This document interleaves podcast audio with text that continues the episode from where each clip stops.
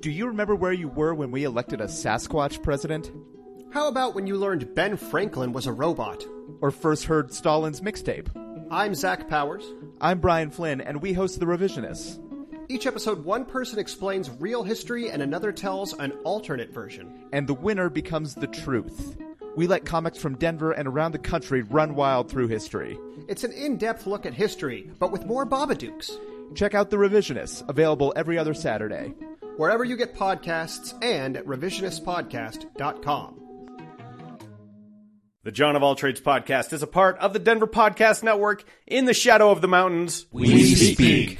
Start the show!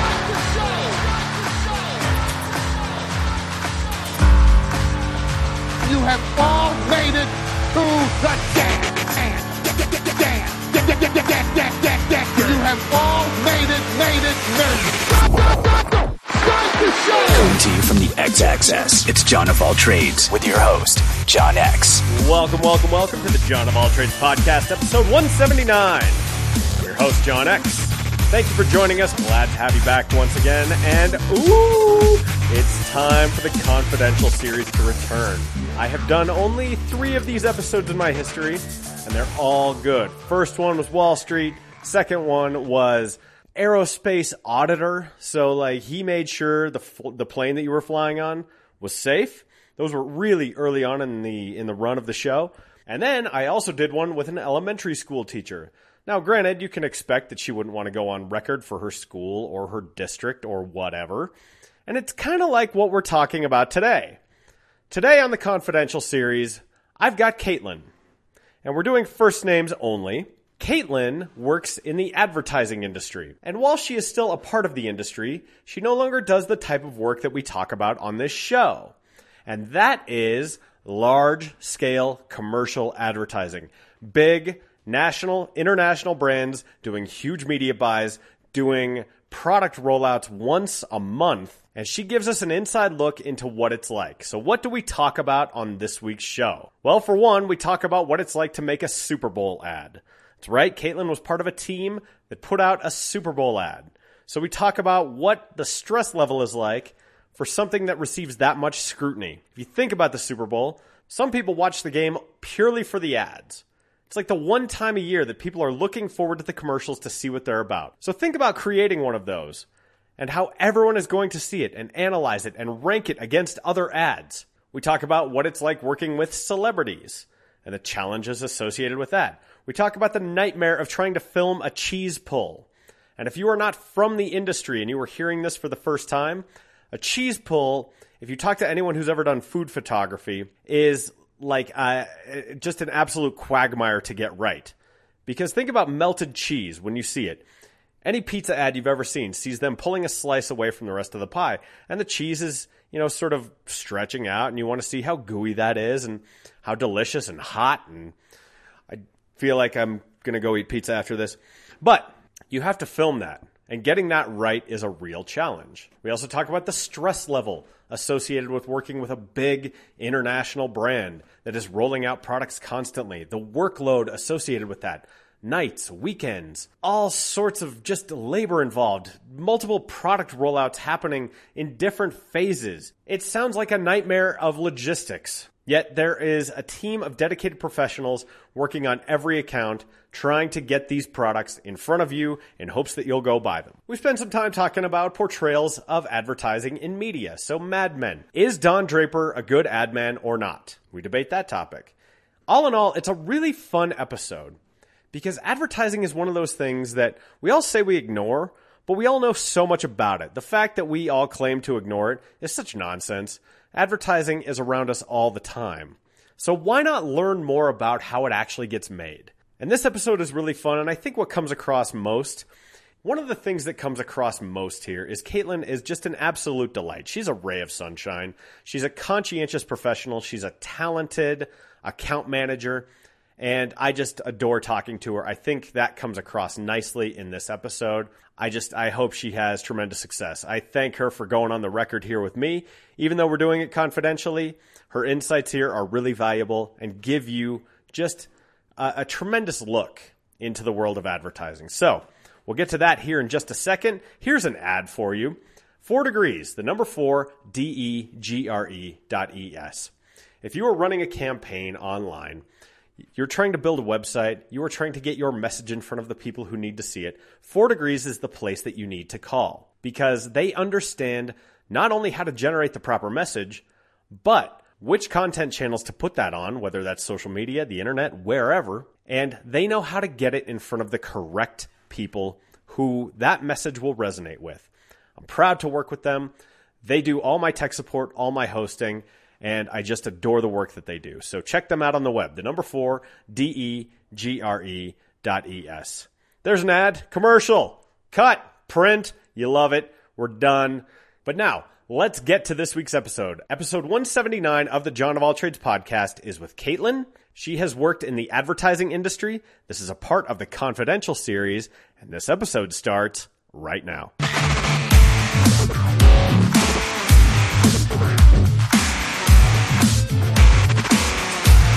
Uh, it was snowy Friday night, and then yesterday or Saturday and Sunday, it was like super nice out, sunny and beautiful. Were you in Aspen or Snowmass Village?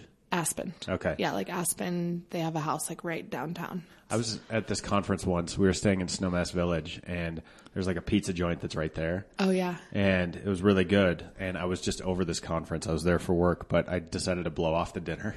And I just, I just picked up a six pack of beer and a pizza and went home and watched the NBA Finals. Oh, that's that's even better. like, the, you really got to enjoy yourself. yeah, and you know, I was kind of on the company's nickel. I think I paid for that, so I didn't expense. You know, yeah, you didn't get all the all the good stuff. yeah, but you know, it's it's the glamorous world of business travel, which Oh, yeah. uh, I know we both know something about because this is Caitlin, and we're going to keep this confidential. so you are just Caitlin. You're like Cher, Just Caitlin. Yeah, only a first name. yeah, or you know Cher or Moses. Yeah. You know, Brandy. I'm trying to Oh, think oh, of Brandy's other a good one. Monica? yeah, Monica. Yeah. Exactly. um, didn't they have a song together? the boy is mine. That was a, hit, a hit. I, I heard that the other day, so uh, I await your hit song. Oh, gosh. whenever it comes out. Yeah, I wish my name was a little more interesting than Caitlin if it was just the first name. well, Monica's not exactly Cher. yeah, that's true. That's true. You know, Yeah. I mean Cher Or Madonna. Well, that's a good Yeah. one. Yeah, that one's really. But uh, anyway, so this is Caitlin, and uh, you are not currently doing this, but you used to work for a large like advertising firm, right? Yes. Okay, like in Los Angeles. A couple, a couple of them. Okay, a couple for. of them. Yeah, yeah, not just one. Okay, nice. yeah. And um, you're you're currently kind of in the industry still, Mm-hmm. but not doing the type of work you were then. And as I articulated this uh, to you, and I, we've gotten to know each other professionally a little bit Mm-hmm. in some capacity. As you told me stories about that, I remember thinking like when I talk to college kids. And you know, you say you work in advertising. Everyone thinks that's really cool, right? I mean, is that like a common reaction that Mm-hmm. Oh people yeah. get? Yeah, I remember I would always, you know, talk to my parents or sister or let them know like, "Oh, I'm going to this shoot or I'm going to be on production or, you know, using that terminology and in their real, like- minds. like, Hollywood insidery type. yeah, terminology, right? exactly. And in their minds they always like thought it was this big, you know, production and glamorous and then I'm like, "Well, actually I'm like shooting food or I am shooting a hand model or, you know, like very minuscule things that aren't necessarily glamorous. totally. Or like, uh, I remember I was on a commercial shoot one time for a client I was doing, and one of the creative guys was like really hungover. I was just asleep in the video village. oh my gosh, amazing. and so you go, you tell people like, yeah, he was asleep in the video village. They're like, what is the video Ex- village? yeah. and you go, it's this, it's a place with some chairs where you're watching people move around on camera, and it's not even being filmed. Yeah, yeah. There's just like comfy, comfy couches, which makes sense why he was Yeah. sleeping there. But yeah, I feel like the most glamorous part of it is like the snacks. Yeah. And we didn't even have like the full craft services that they Mm. talk about on movies and stuff. It's more just like a snack table that someone went to Trader Joe's. Right, like- got. Like someone went to. Costco, Mhm, yeah. and you're like, "Ooh, are these cashews? How exotic!" yeah, exactly.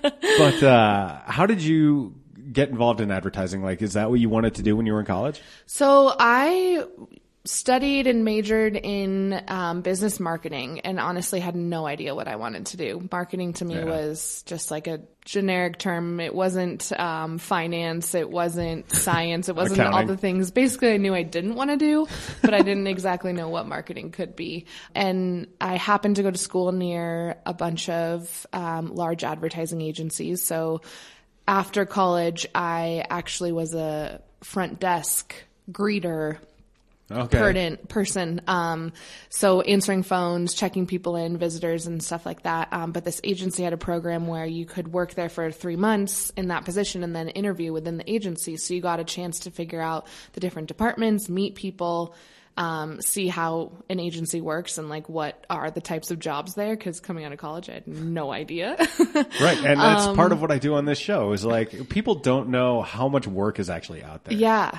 And there is so much, Mm-hmm. but you just don't know until you're like in the working world. Right. And it's hard to understand. I think at that point in my life, I didn't understand what uh the day to day activities were. So yeah. of each job, you know, you hear the titles and you're like, I think I could do that, but you don't know exactly what they do. And then once you know what they do, you're like, yeah, I can definitely do that. Or, definitely not. Yes, exactly. Yeah, like I definitely knew I was not a creative. I was not the person who's going to be writing or drawing or, you know, designing stuff. Right. But account, I could do that. I could go into account management.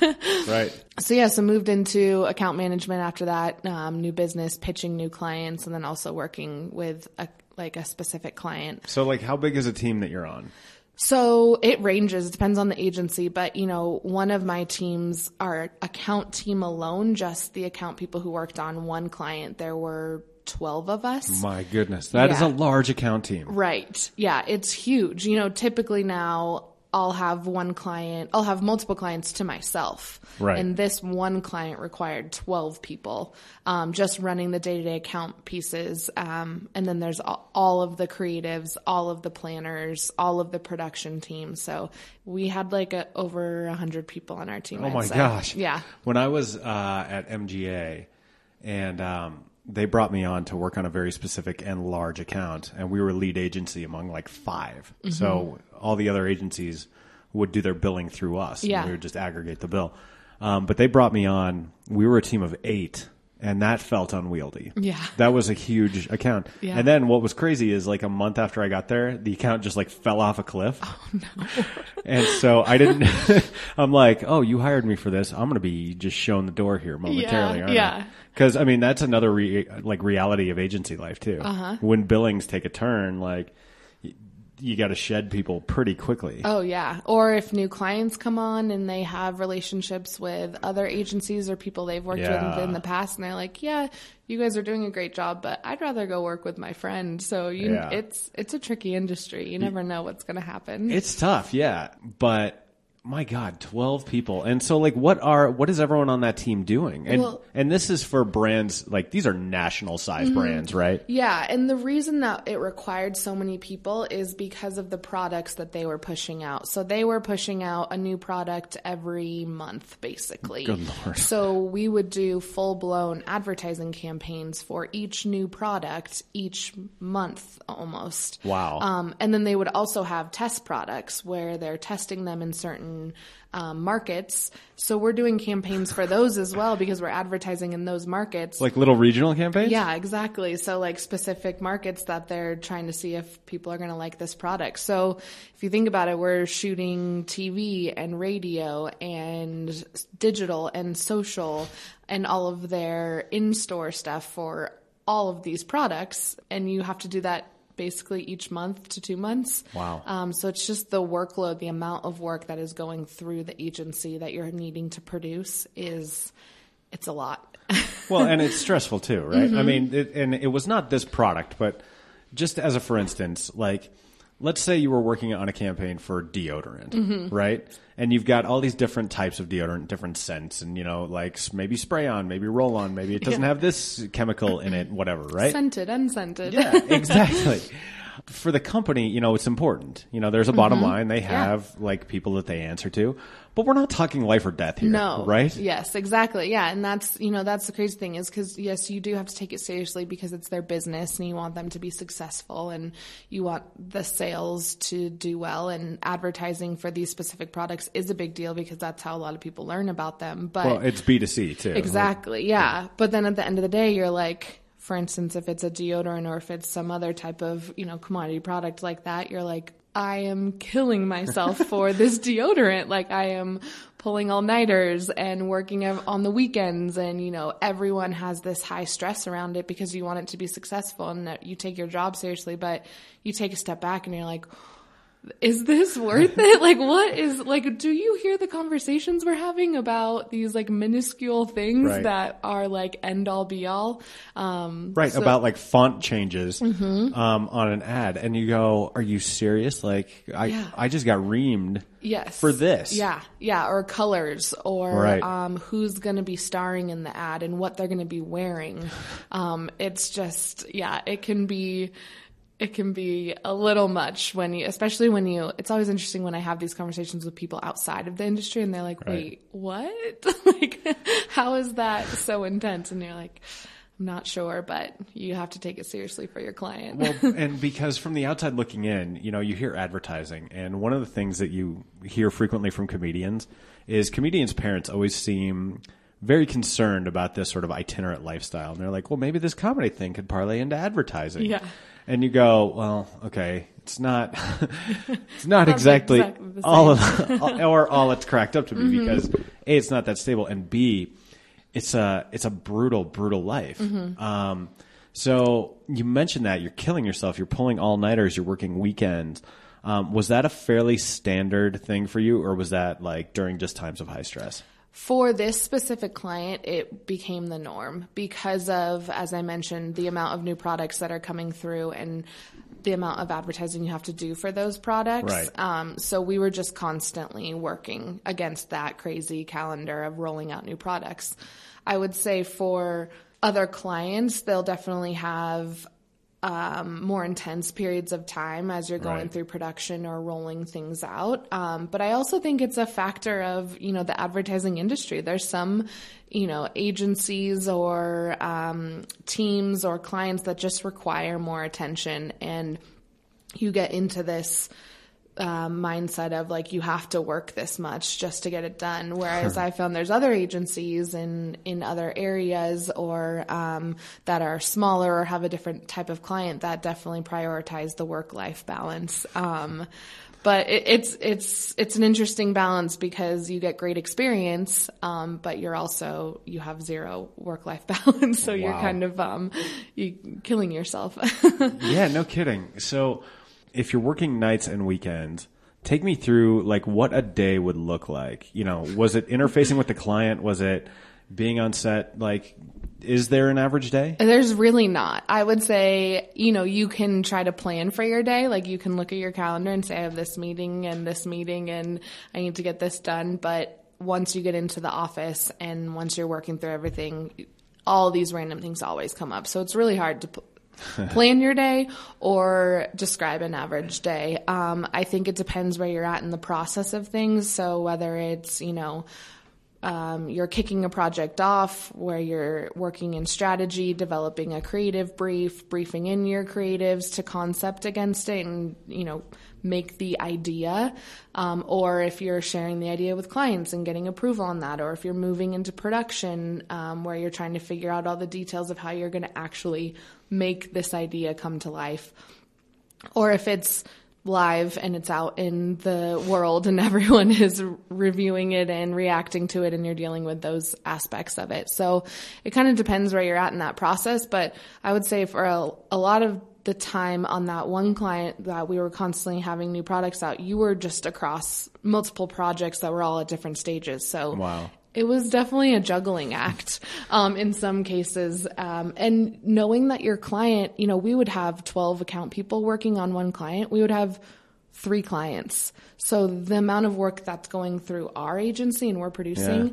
those three clients have to deal with all of that on their side and approve it and make sure it's budgeted correctly and everyone's okay with it on their side. So it's, I think that's the hard part too, is making sure you're not, um, killing your client wanting them just having them be overloaded. Yeah, you have to give them like a manageable workflow. Yep, exactly. Which is wild. Mm-hmm. Did you have a favorite aspect of things that you did there, like in that in the multiple sort of stages mm-hmm.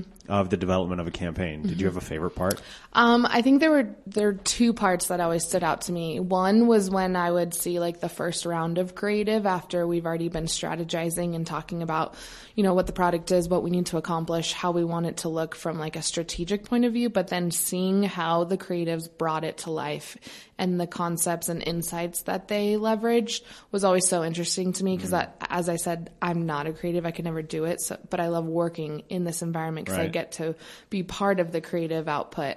Um, so that was always really fun for me. And then also in post production, once we've, you know, done the shoot and, or the recording or whatever it is, seeing the actual product, meaning the TV spot or the hearing the radio spot or seeing the social execution. Right. That was the best part. So you're like, oh, like after all this work, this, it's finally here. You can po- you can point to it. Yeah. But then there's also, you know, the factor that a lot of the times it was this like weird anticlimactic moment that you've been like working on this and spending so many hours and so much time and effort for months and it's finally out in the world and then you hear like one friend be like oh i saw that commercial like yeah i didn't really get it you're like cool yep nope that's fine we didn't just you know spend hours and hours and months and so many Millions of people dollars. yeah millions of dollars and then you just hear that so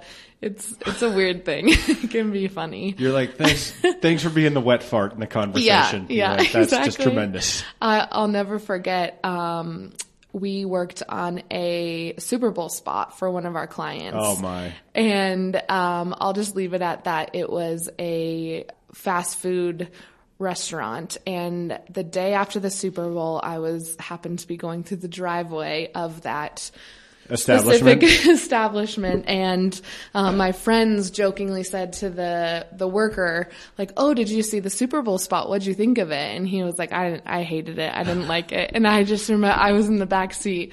I just remember i slowly rolled the window up and they all just all my friends looked at me and i was like it's fine. It's fine. Because we had spent I think over a year on that spot. Trying year? To, yeah, perfect it and get everyone's opinions and make sure everything was accomplished. And we were shooting internationally and had all these different talent and celebrities and So, okay, so we're recording this like in April, right? yeah, Which means there are agencies out there working on next year's Super Bowl ad already. one hundred percent. Yeah, Wow. yeah, oh yeah. I think it's sometimes it starts. Well, sometimes you know, depending on if they know they're coming out with a big product or um, if they want that to be part of their, you know, they have to budget for it because those Right. Super Bowl spots are very expensive. Not only to buy the media to have it actually run, but to make it. Right. Um, and now it's so much about the teaser and spots. TV spots are coming out early and all of that. So you really have to plan ahead for those. So yeah, Wow. there are definitely people. And then it, it adds, it's not just a commercial that's going to run a bunch of times and everyone's going to see it. It's this one big moment. So I'd say that added a lot of pressure and anxiety to the development of it. Yeah, because I, this, and we've talked about this, and Mm-hmm. you know, I think people will forgive us for being coy here, but you know, you're talking about a, a fast food brand Mm-hmm. that that was one of the things that you've worked on among many in your career. Yeah. but uh, we don't want to necessarily embarrass them or embarrass the agency you used to work for, or even you. Yeah. because you know it was valuable experience. It was, it was really fun. But a lot of pressure, and you mentioned, you know, the involvement of celebrities. That's got to be a, kind of a strange wild card. Oh yeah. And I think, you know, the hard part of it is that And we certainly won't say who. Either. Yeah. Sorry, but um, the hard part of it is that when you are spending so much money of your client's budget, if you're going to recommend having a, a celebrity involved or if they want a celebrity involved, you know, that costs a lot to have them participate in, you know, just negotiating that, seeing if they're available, seeing if they're even interested if, or if they are a good fit for the brand. And then everyone has an opinion on who it should be. Um, and it almost becomes this weird thing of like, oh, if we're gonna have a celebrity, then like I want this person or I want that person, or Yeah. um, can become very subjective. But um, and then working with them, you know, these some celebrities, depending on who they are, aren't necessarily actors. Right. So if you're putting them in a TV spot, you're expecting a specific performance, and you might not get that. or or like uh, some sort of like natural interplay with the camera. And Yeah. not everyone has that. I- exactly. I, learned that during media training where I got one a guy who I loved working with, and he was like uh, he was like an engineer, Mm-hmm. and I'm like, you know, you're you're very charming, you're very well spoken, and all that. We turned the camera on, and he just like stared at me, and I'm like, okay, this is going to be a walk uphill. yeah. And I wasn't expecting that, and Yeah. that's got to be weird. Totally. Yeah, because I mean, we would we had worked with a bunch of different types of talent across our spots, um, and you know, sometimes you'll get athletes who they're not necessarily comfortable in front of a camera and Sure. acting. Other times you'll get Like politicians. yeah, or even people who are no names. Like I remember um, at one of my agencies, we were working on a, I think it was a salad dressing, and we happened to cast this actor model who wasn't necessarily popular, but he was did so well that he became popular Oh, weird. for a salad dressing. But then you have um, maybe an athlete or a politician or someone who's not used to acting and they don't do anything for the spot. They don't help it in any way.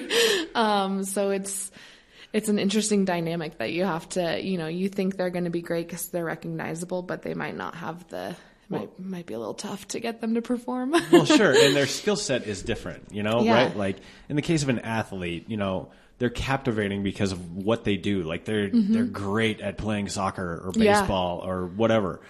You're like, oh, like I love watching them, and then you get them in a different context, and you know, it's like total fish out of water, and Yeah. you go, okay, this is weird. right. like maybe we should just film you, you know, uh, throwing touchdown Yeah. passes or whatever. yeah, yeah. I remember one of the um, talent that we hired. His he brought a lot of friends to set, and his friends were so much more dynamic and interesting and entertaining that we put them in the Like his spot crew? for yeah his crew. And we were like, all right, just go hang out with your friends, have a good time. And like they were they were almost like better than he was, but it was just interesting to see how they all interacted on set and with each other. Wow. Yeah, Okay, you mentioned salad dressings. You mentioned fast food. yeah. Um, when I was, so I was doing a spot for my corporate gig, Mm-hmm. and we were there. We were filming it outside, and it was just like people who worked for our company, which again brings a unique challenge because these are not trained actors. They're not doing it the same way every time. So, Right. And you've got there was one shot where there was like six of them all Yeah. in one shot, and you go, okay, we're going to be here all day Yeah. but um, I was just making small talk with one of our one of the like the director or whoever, and he came out of food photography, Mm. and one of the things he expressed to me was the nightmare of cheese pulls. Oh yeah. Are you familiar with this? Yes, I am. Have you filmed or been on set while, while they're filming cheese pulls? Many a time. Okay. First of all, define for anyone who doesn't know what a cheese pull actually is. I'm sure you can guess, but Yeah, so I think it's depending on what the product is, but um, if there is a lot of cheese or if cheese is the key component or Right. ingredient of the product, then you want to highlight that. And the best way to show that is to get a melty, ooey gooey, cheesy shot of the cheese being pulled apart, almost like if you have like a grilled cheese sandwich and you cut it in half Right. and you want to see all that cheese coming out. Right. Or like every pizza ad you've ever seen. Yes. They're pulling a slice off the pie and the cheese is like stuck to the rest of the pie. Yeah, right? yeah, and you know it's so appealing and appetizing, but to get that cheese pull is not so easy. Um, and I think with a lot of food products, it just takes a lot because of. I think we've all seen, you know, cheese harden up or uh, Right. temperatures change, or if it's not the most um, ooey gooey cheese, yeah, and shooting it over and over and over again and making sure. But you also have to take into account what I think a lot of people don't realize is like there's a legal limit on how much cheese is in the actual product. So we have people on set that are reviewing how the product is made and making sure that we're not putting too much cheese in it. Oh, or 'cause then it's false advertising? Yeah, because then it's false. Yeah. So, but then you have to accomplish this cheese pull and you can't have too much of it in there and and you have your client sitting there saying like I want it to look better and you're like well this is your product. Like we can't we can only do so much with it. Wow. um yeah so it can be those are the moments that you're like if anyone overheard this conversation they would be like what is going on? I've had uh been on set where people are referring to products whether it's you know a, a shoe or a piece of clothing or a food item or whatever as he or she and i will literally have to clarify like we're talking about this right You're talking a about an person. object. Yeah, an object, not a person. And it's like, okay, that's that's the intensity that they are referring to this as, the connection they have to it.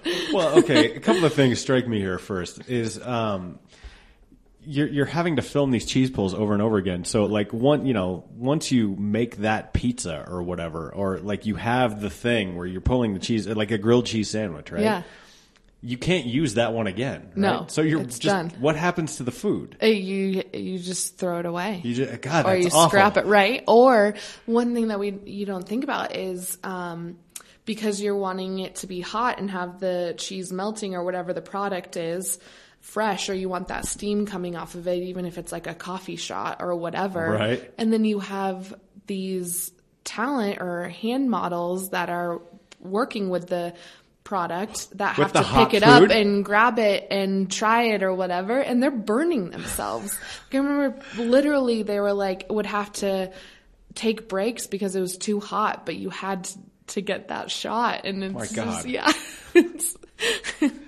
i don't envy the talent in those situations Wow. and I mean they they have to pull at a certain rate Mm-hmm. and like with a with a certain uh, force. Mm-hmm. Um, it, it's a very specific and odd skill set. Yeah. I imagine. yeah But uh, the other thing I wanted to ask you about was when they're referring to the product as he or she. I remember you telling me anecdote one time. It's like, well, I think he looks fat here. yes Is that right? yeah yeah And it's like, how can a thing like Right. look fat? Yeah. Like, Yeah, or I think he looks shiny. She looks shiny, and you're like, "What? I don't know what, the, how to address that." do we need to put a new filter over the Yeah. light? Like, I don't. exactly. Yeah, yeah. So it's it's pretty interesting to hear that type of feedback. Wow. yeah, Um, I, and I think what's funny too is it's one of those things that we take for granted because a lot of people look forward to the Super Bowl. Even people who aren't football fans are like, "Oh, I'm just going to watch the commercials." You know, it's the only time of year where people are not annoyed by commercials. Yeah, or where people like might fast forward their DVR through the actual like content game. Yeah, um, to get to the commercials, yet it's so taken for granted. Mm-hmm. And people are so quick to just be like, I really like that ad. That ad sucked. Mm-hmm. Like, and so I like filling in the back half of the picture because you have honest to God people and like, you know, we've had the pleasure of getting to know each other and you are just delightful, right? and to think that there's a whole team of folks, most of them just like doing their jobs Yeah. behind that, I think is something that we take for granted. yeah, definitely. Yeah, the amount of people and work that goes into like one individual spot, and as I was saying, like a lot of times those spots will only run once Wow. in that placement because for instance if you do have a lot of celebrity talent in the spot or if you have a specific um, music track on the spot that's really Mm-hmm. well known or famous or iconic that all costs money Oh, licensing all, fees, right? yeah it all costs money every time it airs so if you have these things that cost a lot of money per airing meaning every time it runs on tv then your budget gets sucked pretty quickly. So there would definitely be some TV spots that we would make that we knew were only going to run in certain placements. And knowing that they're going to get more attraction, then they can hike up those costs of um, Right. of how much they're going to charge for it. If they're like, "Oh, you want this for the Super Bowl?" That's not just a random Tuesday night TV Yeah. spot airing. Yeah, it's not just during like Modern Family. Yeah, whatever. yeah. So it's it's interesting to take into account all those different aspects, especially after for so long having just been a spectator of Super Yeah. Bowl ads. And I might have known, you know, some uh, clients that were at my agency that were working on it, but I wasn't a part of it. And then being a part of it, it just, it, it was it was both really exciting and as I mentioned, very anticlimactic that, Right. you know, all this work accumulated in this one airing and then it was just done. Yeah. yeah. No, that's totally weird. Uh, and one thing I thought of is, um, do you see the movie Juno? yeah. When uh, Jason Bateman's character is like, "Yeah, I'm a composer," Mm-hmm. and she's like, "Anything I would have heard?" And he's like, "Mostly commercial stuff." He's like, "You know that uh, titanium power deodorant commercial?" She's like, "Oh yeah, titanium power," like, and she sings it, Uh-huh. and he goes, "Paid for this kitchen." And so, like, there's it, once you get to that scale, Uh-huh. there's like a lot of money in advertising. Uh, I had a friend who his roommate was an actor and booked like a Pepsi commercial that ran all year. Mm-hmm. Yeah. and, like that paid his rent like the yeah. entire year. That's all yeah, that's all they need. it's crazy. Yeah. Um, but that's also the great part of it is that there's a lot of unions or organizations that have the talents um, best interest in mind to make sure that they are getting paid and they're getting their fair share and Right. um, that you're using the right type of talent or cast casting people that will get fairly reimbursed for their Yeah, they're getting time. compensated. Yeah. Um, and I, it reminds me of something. I, a pet peeve of mine is when people complain about how much money either athletes or actors make, or you know whatever. Like insert, Mm-hmm. Yeah. insert celebrity here, and it's like okay, because people will pay ten dollars a ticket to go see Tom Cruise's big stupid face, like that supports thousands of people Mm-hmm. doing real jobs like people delivering dry cleaning to the set or like caterers or electricians or Mm-hmm. Yeah. people building sets or whatever like so much of that is built on the backs of just the general public going yes i will pay some money to see his face on my screen Yeah. How, and do you have an opinion on that No, I think.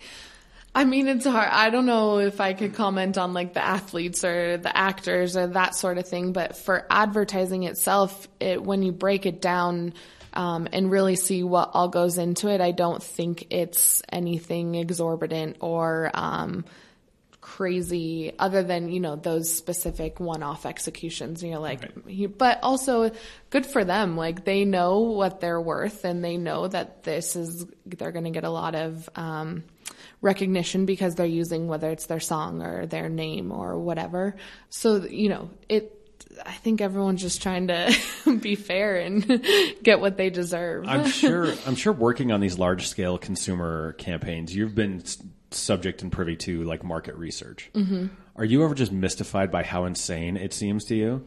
Because, for instance, I'll give you this: like I've seen market research where it's like, are you more likely to buy Tide because it appears on a NASCAR? Yeah. And there's a certain set of po- of the populace that goes yes, and you go, God, why? yeah. yeah. So, like, as you're creating these campaigns, I'm sure mm-hmm. you're getting like part of the feedback loop. Mm-hmm. Was that ever surprising to you? Yeah, definitely. I mean, you, it's interesting because you'll like try to be strategic about it and come up with these ideas that make sense for the product, but then they're like, well, it doesn't matter no matter what you do. If you just like run it here or say this or do that, then it's going to sell. Um, so then there's sometimes that you're like, well, what's the, like, do we just do that or Why am should I we try then? Yeah, exactly. um, but you know, you still, I feel like it's when things break the mold or go against that and find a new way that makes us successful. That's when it really stands out to people. Yeah. What ultimately facilitated your exit from this? Because you know you're still like in the industry, but doing a much different type of thing. Um, was it that feeling of like I can't? Was it the work life balance? Was it the sort of feeling of like God, what's the point? Like, or was it some combination? I think it was a combination of it. I think it's knowing um, what we're trying to accomplish and the amount of work that went into it. I felt like it just wasn't um, sustainable for anyone and a little bit unnecessary. Um, what's been super inspiring and great for me to see is that there are places that you can still do the same type of work with the same output and you don't have to kill yourself for it. You can still have a work life balance. It doesn't have to be the end all be all. And it doesn't have to be that insane level of stress and constantly on edge of like, what's going to happen next? Is something wrong what like always in crisis mode um, so being able to achieve that while also living a normal life has been really great to see and i think that that was ultimately what led me to leaving that position, um, just knowing that there was not going to be any change um, Right. and that they weren't trying to rectify that or do anything different. Um, I just never saw a light at the end of the tunnel. And while I got great experience from it and I will always love it and I have these great stories to tell Yeah. and the people I worked with were amazing. Um, I just knew for myself that it wasn't the best situation. But I still love the advertising industry, so being able to work for an agency and um, still do that type of work has been awesome. That's cool. Yeah. Did you watch Mad Men? Yes. Okay. Do you have an opinion on Don Draper as an ad man? Oh man, I I mean an opinion in the sense that I think he was a very talented creative, um, but also I feel like he could be like a a lot of stereotypical creatives, um, the the drama that they go through. But I will say I appreciate the reason I most appreciate that show is when people ask me what I do, I can say, "Have you seen Mad Men?" And they'll, or they always say, "Is it like Mad Men?" And I'm like, "That's the closest I can get to explaining it. It's not Right. exact, but it's pretty close. It's a good example." I I didn't watch that show a lot, Okay. but um, I've read a lot of pieces, uh, a lot of like think pieces on whether or not Don Draper is a good ad man or Mm-hmm. not.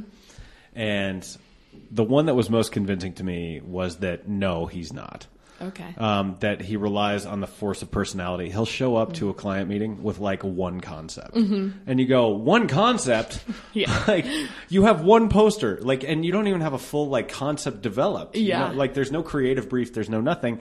There's just like one ad that you've created that you're presenting to like Heinz. yeah, that's true. And you go, dude, are you kidding me? Right. Yeah. Like- Like, realistically, that would not fly. Uh, no. um, and it's hard because it's a it's a snapshot of the past. So Mm-hmm. it's almost like with the the big culmination of season one, you know, with the Kodak carousel. Mm-hmm. That was like the pitch, and everyone's like, "Wow, what a great ad man!" And you go, "Well, yeah, I mean, that kind of already existed." Yeah. And then the show ends. Spoiler alert for anyone who. Yeah. Turn it off now if but you it- haven't seen it. but at the end, we're led to believe he comes up with that Coke. You know, I'd Mm-hmm. like to teach the world to sing, and it's like, okay, that fits the narrative because it's a fictionalized show, and so you can almost graft that onto him and make him a good ad man. Mm-hmm. But everything else that they did, like there was one he did for a hotel, and it was like footprints in the sand, and I'm like, you basically stole Las Vegas. Yeah, exactly. Um, and that's one thing that always annoys me about Hollywood is they don't get the advertising industry right. Mm-hmm. Uh, another one I was thinking of is Have you seen How to Lose a Guy in Ten Days? oh yeah. Yeah, I mean, who hasn't? course. It's probably on right Yeah, now. yeah, on some channel. It's it probably is. on Yeah. USA. Yes. If we're being honest. exactly. But uh, when he comes up with "Frost Yourself," uh-huh. I'm like, that wouldn't make it out of like the very first like spitball idea session. yeah, for sure. I'm like, get out of Yeah. here with this. I mean, I wish it could be that simple sometimes, but I even question if, as an account person, I complicate it because I'm like, if if uh, one of my creatives came up and just said "frost yourself," I'd be like, yeah, I mean, maybe that could work. that could be one of our ideas, but like, what are the other and why Yeah. and what's the strat- strategy behind that and all that? So I don't know. Maybe they. It was uh, simpler back in the day or in those situations, but there's definitely I would agree with you. It's not represented accurately because there's so much more that goes into Yeah. it. It's not just one dude's cult of personality, as Mm-hmm. Yeah. much as some creatives would like that. Yeah. And I think we both experienced people who are a little too precious about their oh ideas. yes, definitely. But sometimes you'll also have, um, I'd say, clients who they just get an idea in their heads of what they want, and there's no talking them out of it. And it's like, all right, well, that's that's it. It's going to be fun when this falls on its face. yeah, yeah, yeah. Or yeah, there's just like that they throw out that one thing. Um, but yeah, it's it's tricky when you have one person with one idea that they think is just going to solve it all. Right. Um, okay, I'm going to ask you this and sort of your reaction to it because one of our mutual acquaintances described sort of the role of account supervisor as this way, which is you are taking direction from the client and giving it to the creative team. And then you are taking what the creative team creates and you are presenting it to the client. So you're like this intermediary where you have to speak both client and creative. Mm-hmm. And you're almost like a translator in that way. Yeah. Is that fair? I'd say that's fair in certain senses. I think that's like one aspect of it. What am I missing? Oh gosh.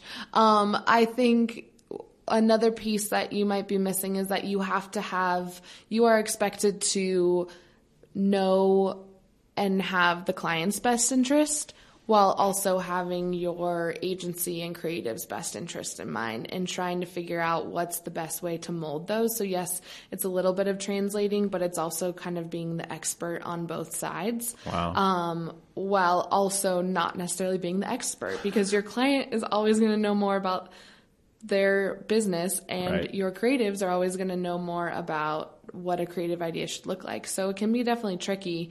Ultimately, you're just trying to make it the best it can be without stepping on anyone's toes, um, or I'd say upsetting anyone, or um, just doing what's best for everyone in terms of timelines and budgets and um, the final output. Well, I'll tell you what, Caitlin. If uh, if this career doesn't work out, it sounds like you got a future in diplomacy. because I mean, that's essentially what you're describing, right? Oh, Yeah. You know, it, like we have this nation, we have this nation. They both have their needs. How do we sort of get them together to create the best product Yeah. altogether? Yeah, that's true. Definitely. And I think one thing I, I definitely know about myself is I hate conflict. I, it makes me very uncomfortable. And I think that is somewhat of a strength for this type of position Mm-hmm. because I just am trying to, uh, keep everyone happy and keep but it all moving forward. You're not sweeping it under the rug, though, No. right? I mean, you're you're looking to like, okay, we have conflict here. Let's resolve it. Yeah, Right? exactly. Okay. Yeah. Um, and just try to avoid the drama and unnecessary headbutting or um, tension. And just because we are ultimately all on the same team, we're Right. trying to achieve the same thing and um, be successful at it. So no matter what, that's what you have to keep in mind. Yeah, I get you. Yeah. All right. If someone's listening to this and they think to themselves, I have always been interested in advertising. What is something that they should definitely do? And then what is something they should definitely be wary of? Or something that they should avoid? Or something that uh, that's like a pitfall that they might not know about? Yeah. I think something that you should definitely do is research advertising agencies and the types of jobs that they have. So, job postings, or uh, if on their websites or wherever you're looking at them, they talk about their different departments because there's so many jobs at an advertising agency and they all are very specific. So, you can think you're interested in advertising, but then you have to figure out what would work best for you. So whether it's being in production or being a creative, a copywriter, art director, or being an account person or being a project manager or a strategist. So there's definitely a lot of different areas that And then there's media you- buying. yes, and media and PR and you know, so Yeah. there's definitely a lot of different departments and places you can fit in. So I would definitely say look at that because then you can go into it saying with a focus and not just saying like I want to be in advertising. right. So you're, would- you're not a comedian's parent. yeah, yeah, exactly. Um, I would say something not necessarily to be wary of, but just to be aware of is that this is a service industry. We are servicing our clients and we are all working on their behalf. So while parts of it might seem glamorous and it's fun and exciting and you get to see your work out in the real world and hopefully affecting people um, in a good way.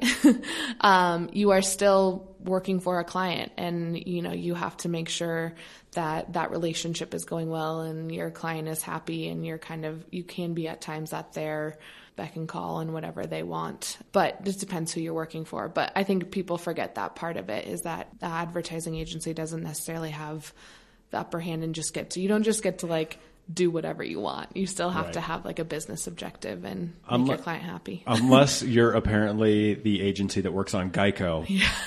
because that is the craziest ad campaign. And whoever gets to work on that, I'm so jealous. yeah exactly. Because it seems like whatever concept they come up with, Geico's going to do it. right Like, and they're all so different from each other. It's wild. yeah yeah So. find that client Yeah, no kidding, right?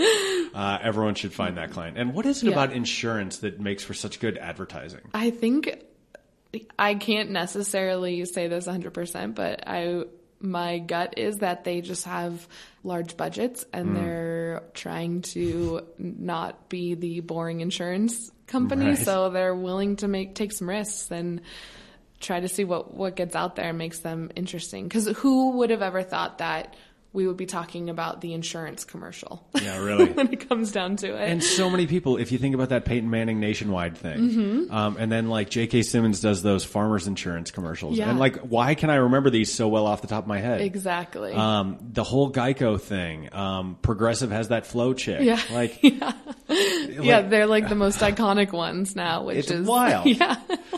so, Yeah. Mm-hmm. which is just too funny. But normally this is when we do plugs on the show, but since this is part of the confidential series, Yeah. I'm assuming you're not going to want to plug anything. I'm not going to plug anything, but this was awesome. So right. thanks for having me. this was a delight, Caitlin, and uh, it's it's been a pleasure. We've gotten to work together just a little bit, and uh, in anything that you do, I wish you continued success. Thank you. You too. That wraps up episode 179 of the Jon of All Trades podcast. My guest was Caitlin. She has worked in the advertising industry and just dropped some great knowledge on us about what goes into her work, what goes into making Super Bowl ads, and hey, whether or not Don Draper's a good ad man. I don't think so, but you know what? Whatever. The Jon of All Trades podcast is a production of Deft Communications. Check out Deft on the web, D E F T C O M dot US. We're also on the social media. Check out Jon of All Trades on Facebook, Twitter, Snapchat, Pinterest, and Instagram, all under the same handle, J O A T Pod. We are on iTunes, we are on Stitcher. Just search Jon of All Trades. You will find us there. Hit that subscribe button. Brand new episodes will get delivered right to you. You don't even have to do any work. But if you want to get the drop on each new episode, go to Facebook. Mondays are where exclusive episode previews go up. Wednesdays are when new episodes drop. You can find all of my episodes dating back four plus years here. We got a ton of them here, including this fourth one in the confidential series at jonofalltrades.us, J O N of all trades.us. I'm back here next week. We got another fun episode coming at you. This one has more guests than I've ever interviewed at one time, so stay tuned for that. I'm really thrilled to highlight their work. And until I hear you back here again, say goodnight, Gracie.